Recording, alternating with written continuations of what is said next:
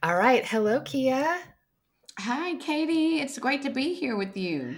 Yes, likewise. I'm so pumped about this conversation, Overcoming Father Wounds.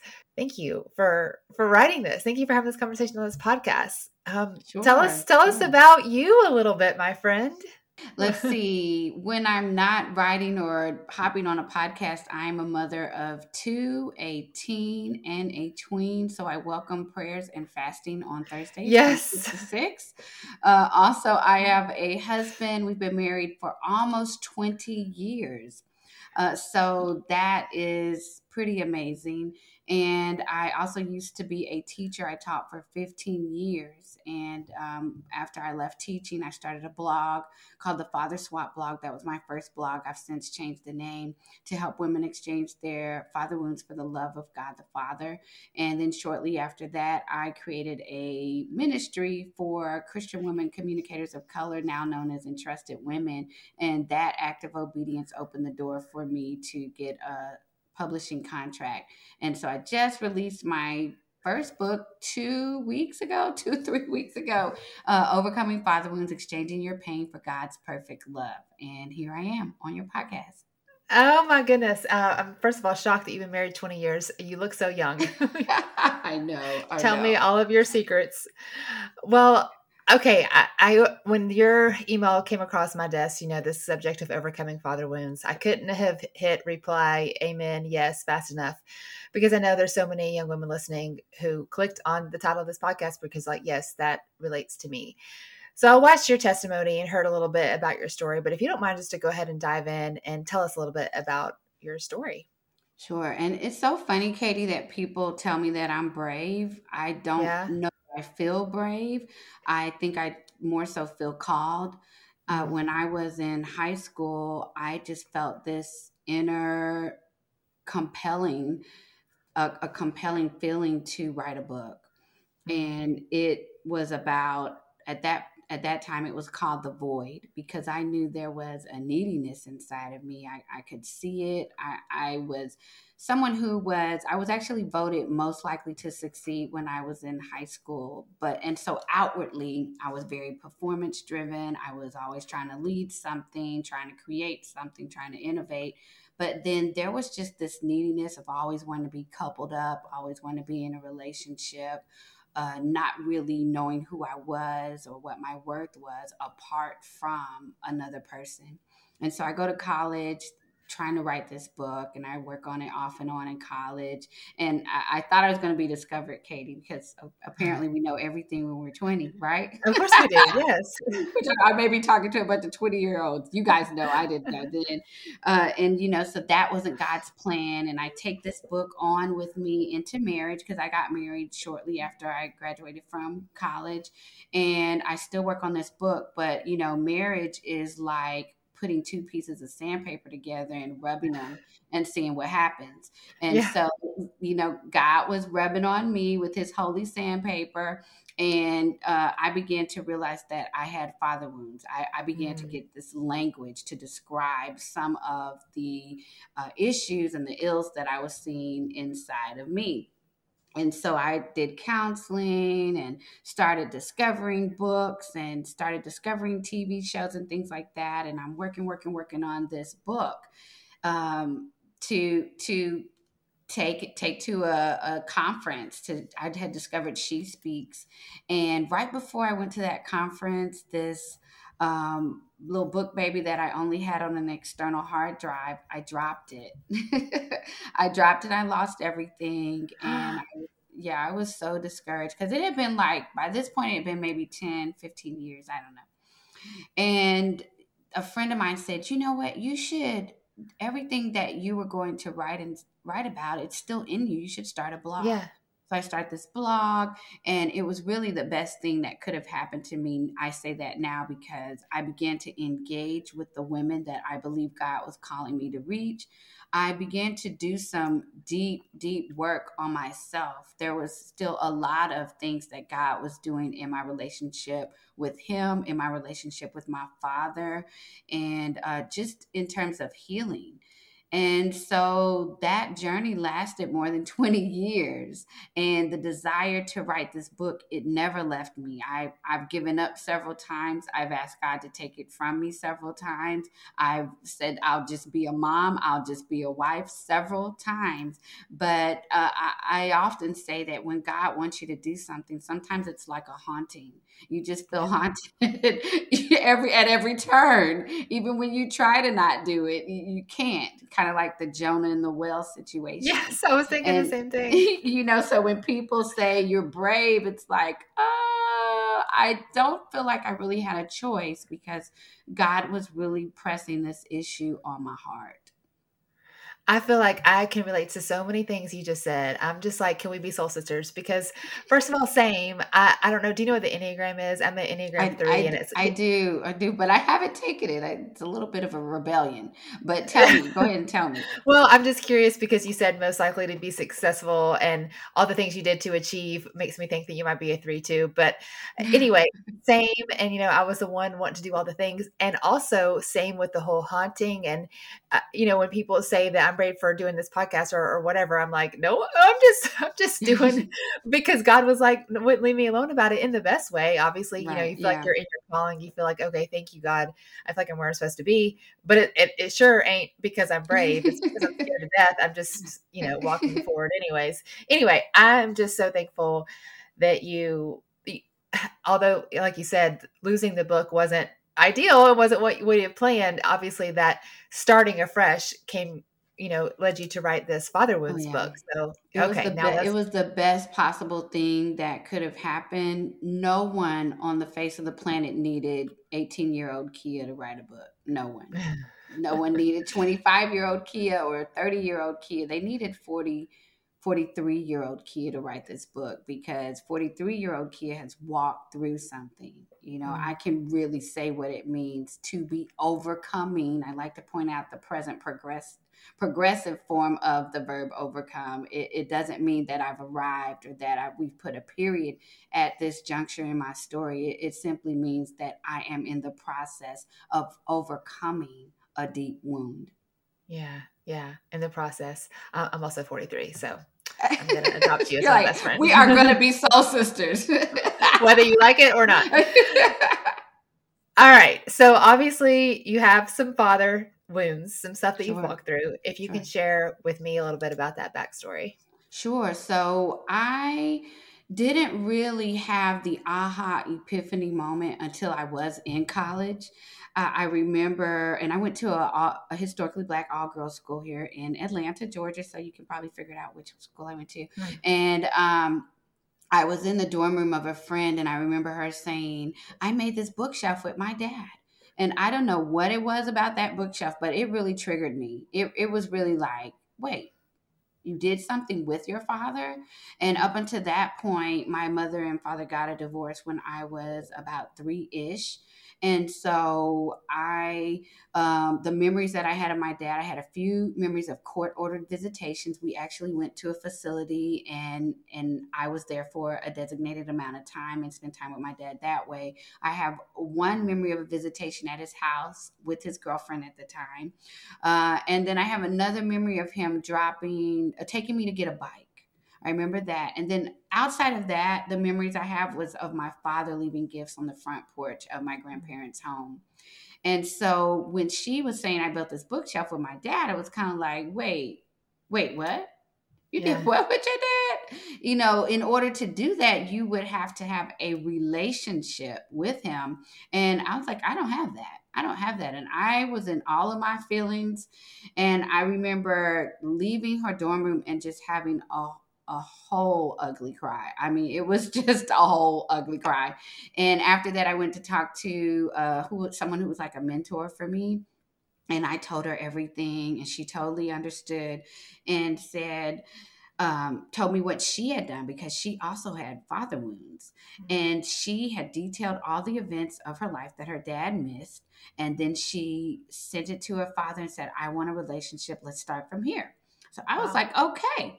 I'm going to do the exact same thing and I'm going to have the exact same results because I was twenty, right? And and we know everything. We were twenty. And so I send this letter off to my dad. He does subsequently end up uh, reaching back out to me. And so we start connecting. We start spending time together, going out to eat when I was home from college. And I would invite him to my mother's probably shock uh, to Christmas dinner, Thanksgiving dinner. I was doing everything I could. I was pursuing my father almost, um, I would say, to the equivalent of what a man would do for a woman that he wanted to, to marry, because I desperately wanted to have this relationship with my father, and I was going to do everything that was in my power to, to get it. And I did that way into my adulthood. I, I also, in, in doing that, there were some times I tried to rescue my dad.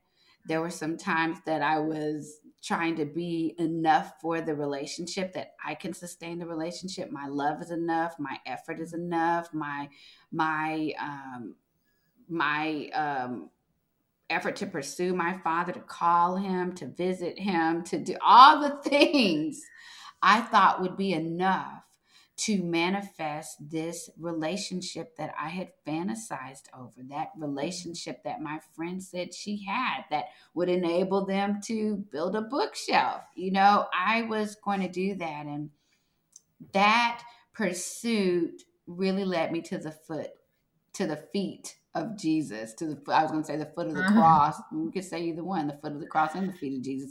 You yeah. know, that's, that's where it led me, because I realized that Um, expectations lead to disappointment. Mm-hmm. Oftentimes, I also realized that when you endeavor to build a relationship with your father and he hasn't been in your life for eighteen plus years, you don't know him and he doesn't know you. Yeah. In my situation, there were so many barriers between us. My father's Haitian, so there was a language barrier. There was a gender barrier. There was just a stranger barrier. We didn't know each other. There was a, a barrier in terms of lifestyle choices, decisions that my dad had made and, and decisions that I chose to make. We lived totally different. So there were a lot of hurdles that I didn't anticipate, a lot of things I didn't process uh, when I entered into the relationship with my father. And so in my book, I really talk about some of the things God had to do in me in order for me to be at a place where I could say I'm overcoming um, father wounds. I love your, like, you know, gusto. You know, me and Dad are going to hold hands and skip on the rainbows. Yeah.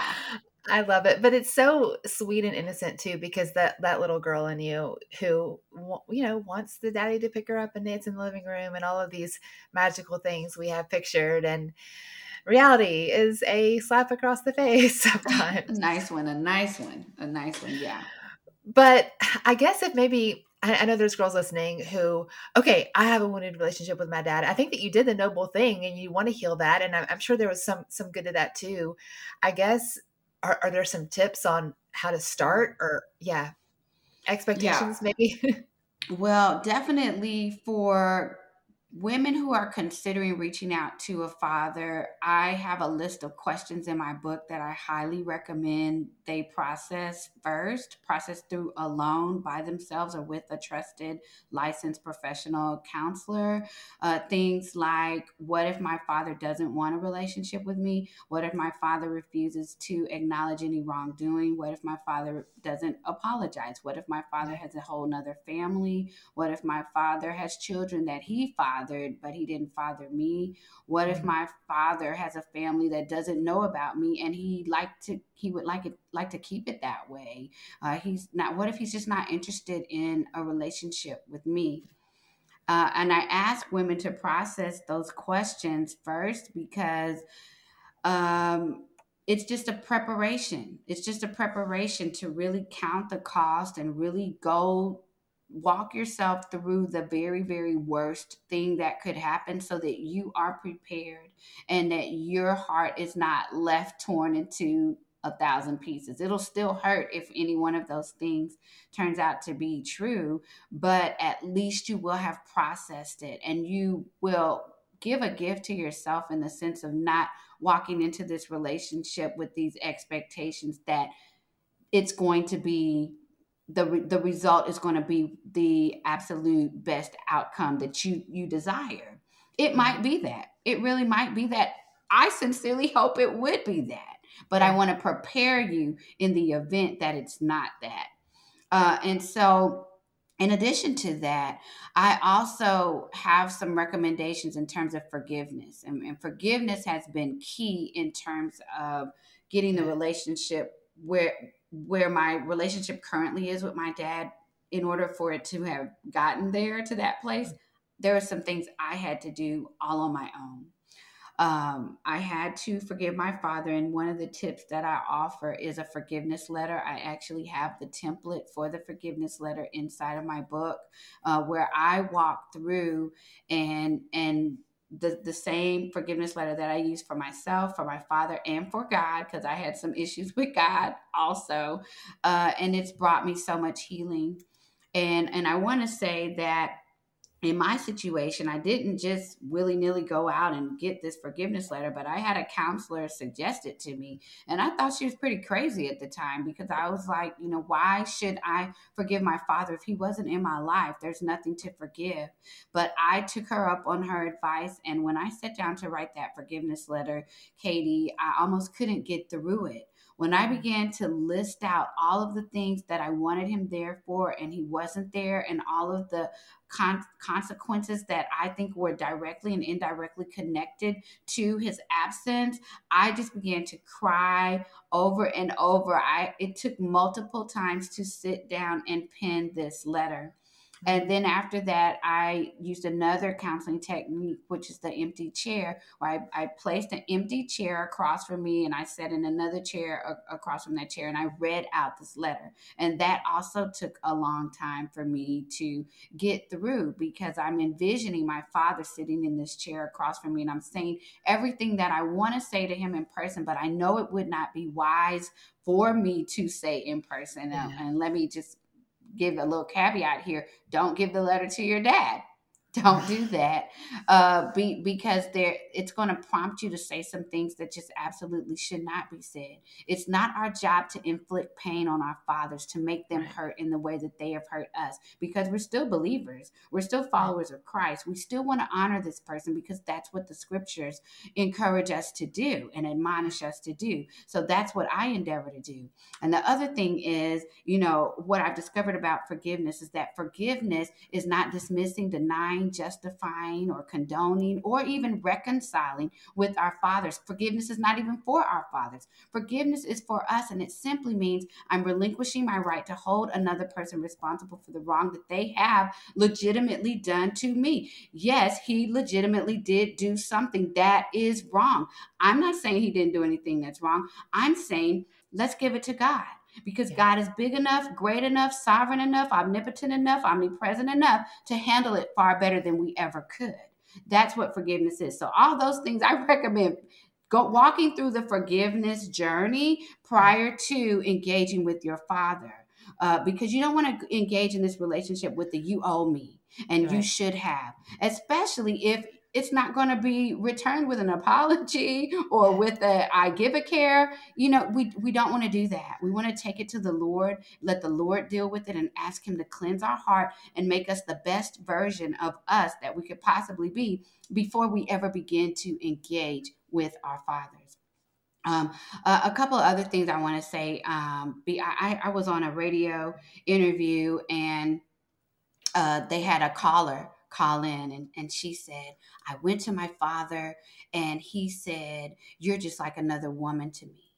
Mm-hmm. And she said, and I've forgiven him, but I, you know, how do you, how do you respond to something like that? How do you, and I could just hear that she had not forgiven him, even though yeah. she said she forgave him. And I could hear how she had taken on the hurt and taken on the pain and, and taken on all the, this, this identity of being rejected uh, or and holding tight to that wound of rejection.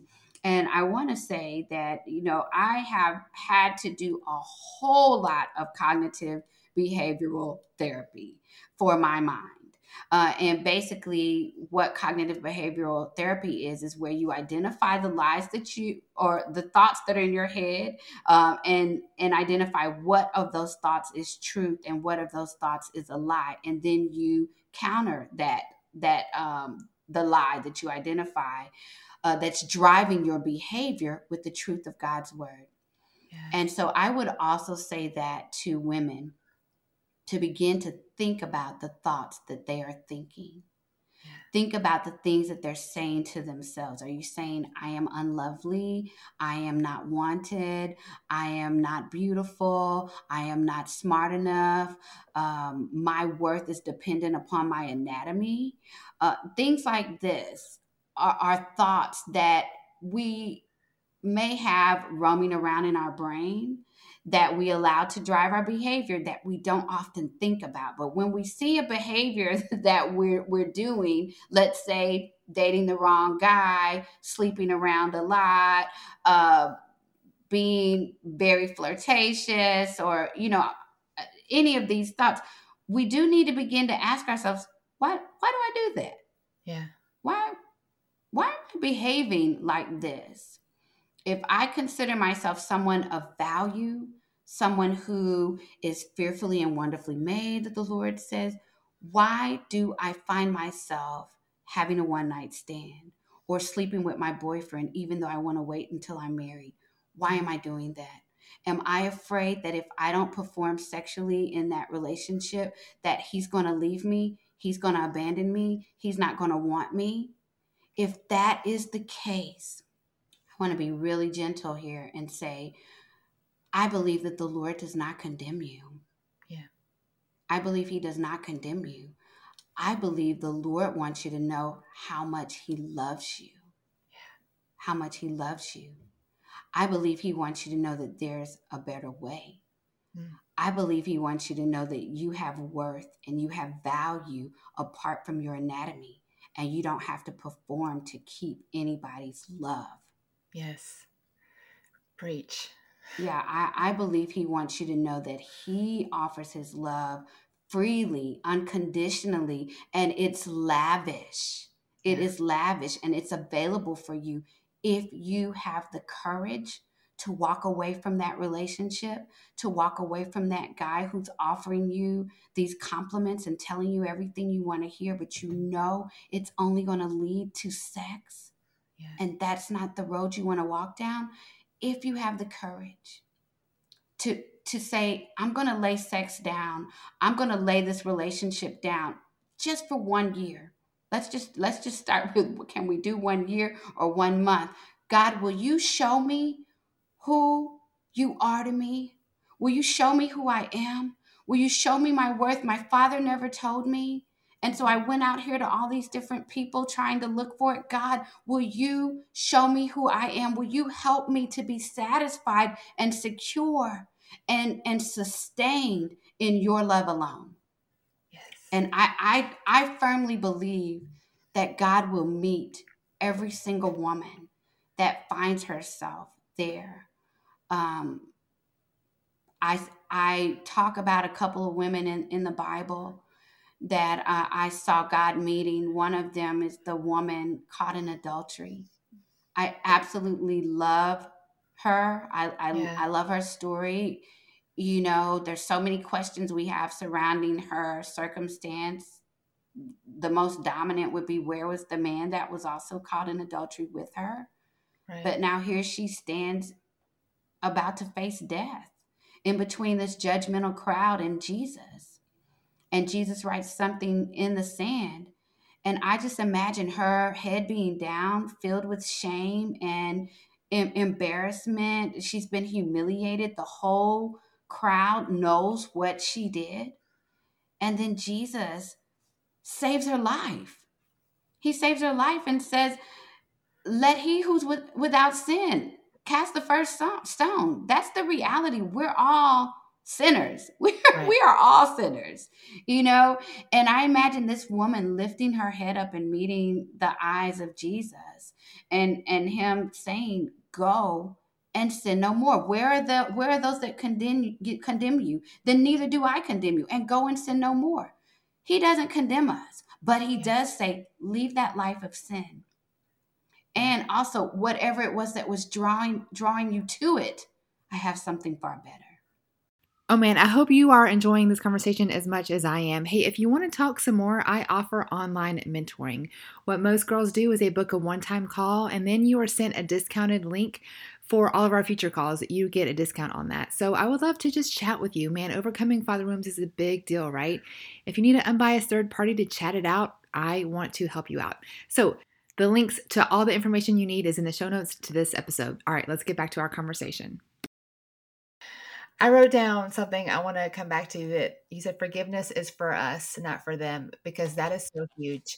I know um, in my own journey of like overcoming father wounds and stuff. And, you know, this sounds crazy, but for me, one of the most healing things was changing my highlight reel, because there's actually a YouTube channel where they take the same movie and they'll take clips and they make it a horror film or a drama or a comedy or a romance, the same exact movie, and they're taking the highlights. And for me, there is brokenness. You know, there was infidelity. There was um, I, a lot of stuff that I wish I would have had with my father, but there was good, and there was dancing, and there was singing, and there, and there was the Girl Scout dances and stuff. And so I want that highlight reel, especially as a grown up. I don't yeah. need to demand coulda, shoulda, woulda. I want to remember the good stuff. And so I think that that's such a healing thing to think about, especially, you know, as you are in your twenties and beyond. Why not remember the good stuff? Why, instead of you weren't, you didn't, you should have, yeah, but you know, they, they have their own wounds and they're doing their best they can. And they, we can go on forever generationally about why they didn't show up the way they should have, but you're a grown up now and we have to face our own responsibility and move yeah. forward and hopefully remember the good louder than the bad. Yeah. You know, and the other thing, I, I don't know who said this, and I'm probably going to jack it up, but Uh, someone said forgiveness is like unforgiveness is like drinking poison and expecting the other person to get sick. Yes. Uh, it's not going to happen. Un- right. unfor- we were never designed by God to walk around carrying this heavy weight of unforgiveness. Uh, and the other thing that I want to say, in Lisa Turkhurst's book, uh, she Forgiving What You Can't Forget, she succinctly says that forgiveness is two parts. It's both supernatural. Well, let me go back. It's both practical. The practical part is an act of our will, where we relinquish yeah. our right to hold another person responsible for the wrong that they've done to us. That's our part right there. Um, but then the supernatural part is where we ask the Holy Spirit, Holy Spirit, will you please help my mind and my heart to follow suit? We may have to do that one time. We may have to do it a thousand times, but I believe that God is faithful and he will answer that prayer, you know, and we have a really savvy devil. We have a really savvy enemy, and he's able to come into our brain and communicate to us in first person. So we think that it's us thinking that thought, but it's not. And he'll say things like, oh, you know, that person will never change. And, you know, they got away with it. They got away, and they'll hurt you. They'll always be like that. And you're always going to be like that. And you're a pushover. You're, you You know, you're this, you're that, or whatever. And so we have to talk back to our very real enemy. We have to use the word of God to counter the thoughts that are coming into our brain that are not in, in line with the word of God. The scripture that says, um, the weapons of our warfare are not carnal, but they're mighty through God, through the pulling down. We have to pull those thoughts down, pulling down strongholds and casting down every imagination that exalts itself against the knowledge of God. That's what we have to do. We have to be vigilant about it, because we we do have an enemy that will come back and remind us and rehearse those things that have happened to us over and over and over again. I want you to unpack kind of what you just said about how a lot of people will say, oh yeah, you know, my dad was absent, but it doesn't really affect me. Sure. Um, which probably does. Like you said, you kind of had that realization in that dorm room with the shelf. So that, and then also how that relationship with our dad affects how we see God. Sure. You know, I've had so many people say that to me that, that it doesn't really bother me. I, I remember I was, I actually, I talk about a, a friend of mine, a previous friend of mine, that uh, she was very sexually active. And um, she, I mentioned it to her. I mentioned it to her about fathers. And she kind of dismissed me and said, oh, you think that I'm sexually active has something to do with my father? That's crazy. That doesn't make doesn't make any sense. And I didn't do a good job of convincing her. But what I would say is that God has a design. He had an ultimate design um, that involved the family, for the family, that involved yeah. Adam and Eve. Yeah. And as children, we receive something from our mother, and we receive something altogether different from our fathers. Um, right. And so if our father was not present, then what God ultimately designed for us to receive from our father, we're not able to receive that. Right. And so I would suggest to those who are saying, well, it didn't really impact me, I would suggest that they investigate, what does a father provide for a daughter growing up? What I've discovered through reading um, H. Norman Wright's Always Daddy's Girl and Bringing Up Girls by Doctor James Dobson is that fathers are the lens through which the daughter views the male gender. Mm. He is the first man that she is supposed to ever lay eyes on. He is the yeah. first man to teach her her worth and her value, and to give her security and confidence, to affirm her femininity, to tell her who she is apart from her anatomy, that yeah. she is special and unique and chosen. And so for me, that didn't happen. And it impacted me, especially in my relationships with the opposite sex. And so I would encourage the women that are listening to really do some deep introspection and evaluate, were there some things that I didn't receive from my father? What were those? And and if there were, if they were, I would ask them to be honest. Mm. And that's that's a tall order right there. Nobody want to really be honest about themselves, you know, because we might discover some things that we're like, ugh, you know. Yeah. Uh, but be honest and say, are there some indicators in my life that would suggest I have been wounded by my father, and I've learned to compensate, and I've learned to substitute this emptiness or this longing or this void with fill in the blank. Okay, so I'm going to leave that right there. And then the other thing I would say is, years ago, I discovered this quote in the Washington Times that says, it's common for people to perceive that God is like their father or fatherly figures in their life. And I was just like mind blown here, because this is a secular source that is, that is substantiating a spiritual truth, that fathers also provide a lens by which we view God. Yeah. And so if we had a distant father, we could perceive God as distant or yeah. abusive or absent or a dictator or dominant or cruel or abusive or or whatever. We could uh, in it, inadvertently place these attributes that we had, that we saw with our biological father, onto God as our heavenly father. And so we find ourselves at church saying, okay, Jesus, I think I can get with Jesus.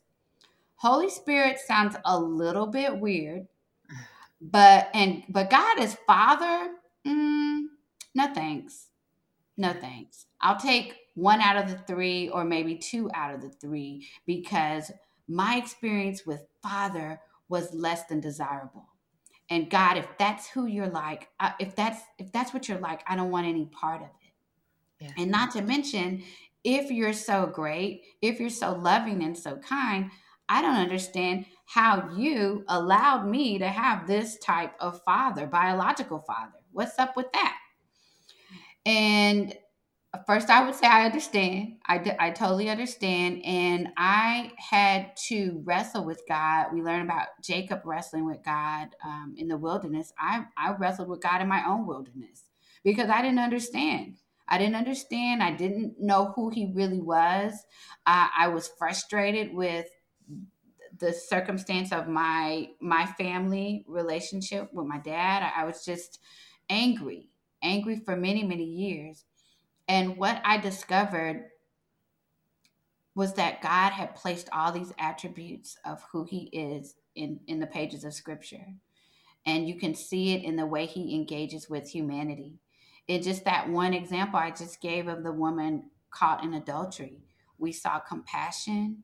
We saw kindness. We saw his unfailing love. We saw forgiveness. We saw righteous indignation. Um, we saw the heart of a father that would come in and rescue his daughter. Yeah, that's who God is.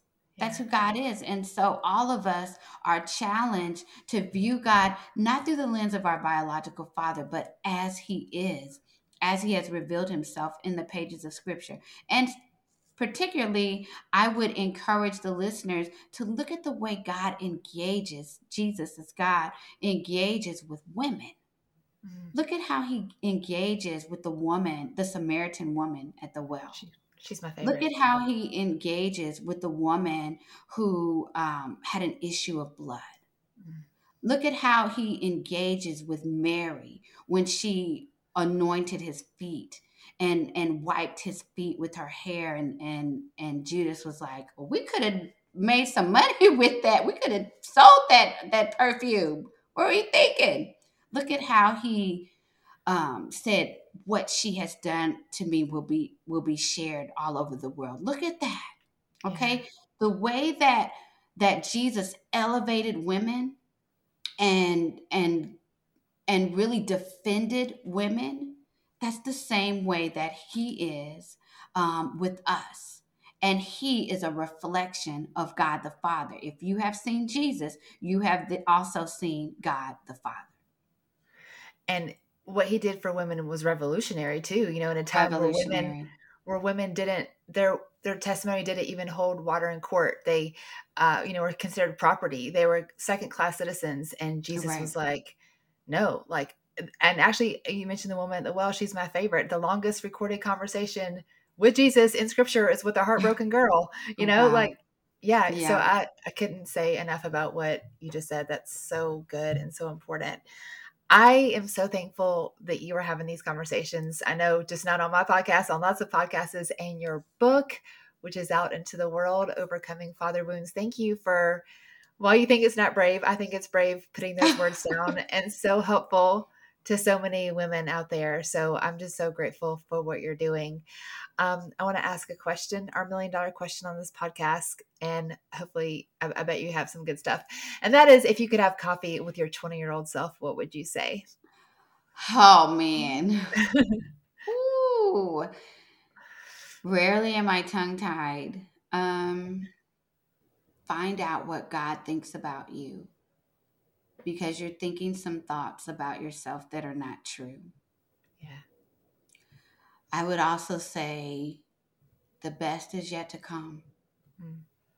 I think I'd stop there. Well, probably not, good. But I think I'm going to stop there. That's good. I'm thinking about yourself in the dorm room with that whole, you know, eureka moment of the shelf yeah. and everything, and yeah. giving that sweet girl hug and being like, mm-hmm. the best is yet to come. Find out what God thinks about you first. I th- that's, that's good stuff. Where can everyone find out more about you and the book? Sure. They can find out more about me at w w w dot kia stevens dot com. Uh, if you want to specifically get to the book, you just go w w w dot kia stevens dot com forward slash books. And outside of that, all my socials, I hang out on Instagram, Facebook, and YouTube. And I also have a podcast called Hope for Women with Father Wounds podcast. And one other initiative I'd love to share yeah. is that I wanted to partner with uh, an organization that impacts women who've been victims of sex trafficking. And so I partnered with Wellspring Living. It's a local nonprofit here in the Atlanta metro area that provides resources and residential housing for victims of sex trafficking. Oftentimes, uh, victims find themselves in this situation because they were preyed upon by men that posed as father figures or love interest. And so I wanted to be able to provide a book for every woman that wants one in the residential living programs at Wellspring Living. And so if you're interested in purchasing a book and paying it forward for a woman at Wellspring Living, you simply go to hope for her campaign dot com. hope for her campaign dot com. You can also find a link to that at on my website at kia stevens dot com. I'll make sure we link all that. Um, I definitely want to look into that as well. So thank you for what you're doing and for this conversation. Thank you so much for having me, Katie. It's been a pleasure, and I always want women to know there is hope. No matter where you are, no matter what circumstance you're facing, there is hope. God can do anything. You're awesome. Thank you, Kia.